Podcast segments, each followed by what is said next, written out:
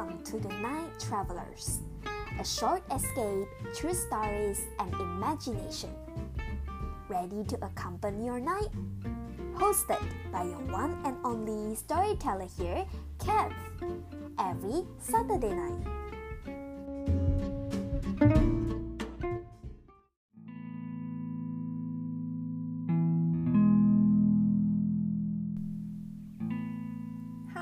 Para penjajah malam Back with me again Your storyteller Kev Hari ini cerita yang akan aku bawakan berjudul Raksasa yang baik dan buruk. Di bawah teriknya matahari Sekelompok anak-anak sedang bermain dengan riang. Mereka sangat akrab dengan satu sama lain dan selalu bermain bersama. Namun, dalam waktu dekat, salah satu anak laki-laki menunjukkan pertumbuhan yang amat drastis. Ia tumbuh menjadi sangat-sangat tinggi dan besar, seperti raksasa. Seringkali tanpa sadar, ia tidak bisa mengontrol kekuatannya ketika bermain, sehingga ia pun terkesan kasar.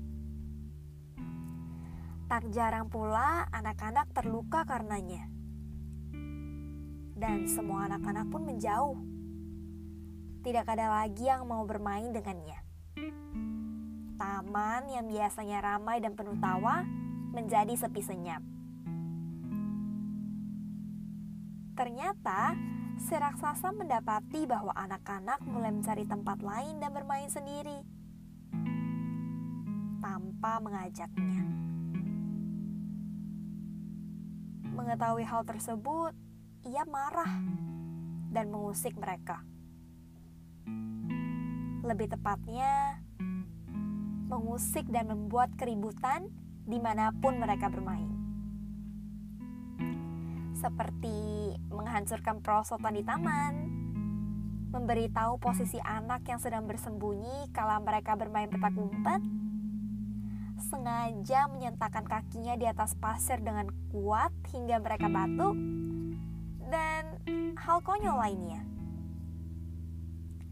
Ia selalu mengganggu mereka hingga tak ada lagi yang berani bermain di desa itu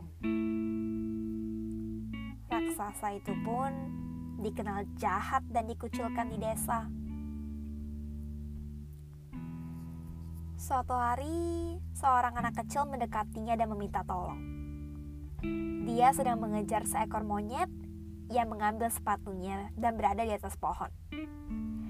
Hei raksasa, bantulah aku! Teriaknya sambil menangis. Mengapa harus? Tanyanya kesal kemudian beranjak pergi.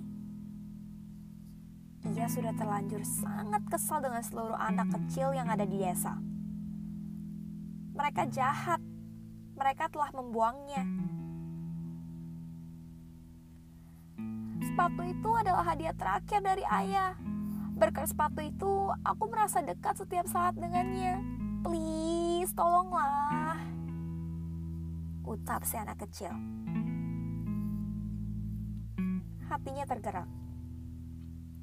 Ia tahu betapa sakitnya kehilangan. Dan ia pun membantu. Cerita kejadian itu tersebar ke seluruh desa. Rakyat tidak mungkin lupa atas tindakan buruk yang pernah raksasa lakukan. Tapi, fakta bahwa si raksasa melakukan kebaikan membuktikan bahwa ia tidak seburuk yang mereka kira. Si raksasa yang baik dan buruk. Kalau kamu diperlakukan dengan baik ataupun buruk oleh seseorang, trust me, selalu ada alasannya. Alasan yang terkadang bisa dikulik, terkadang tidak. Aku bukan di sini mengeklaim bahwa aku adalah manusia paling baik yang melakukan kebaikan selama hidupku. Well, big no.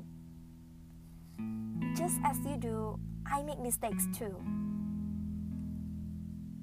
Kita semua pasti pernah melakukan hal buruk yang entah dengan intensi ataupun tanpa disengaja. Akui deh.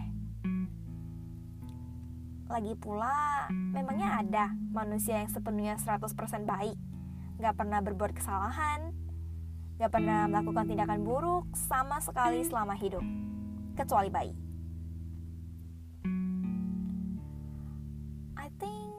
It's all about the ratio. The unseen ratio between the good and bad in a person. Rasio yang mustahil untuk dikalkulasi oleh manusia sendiri. Rasio yang merupakan rahasia alam. Gak usah penasaran, karena untuk apa tahu? Toh yang bisa kita lakukan adalah menambah kebajikan sebaiknya mungkin untuk membuat dunia menjadi tempat yang lebih baik untuk ditinggali. Let's make the world a better place while we are living. Selamat malam, manusia yang baik dan buruk.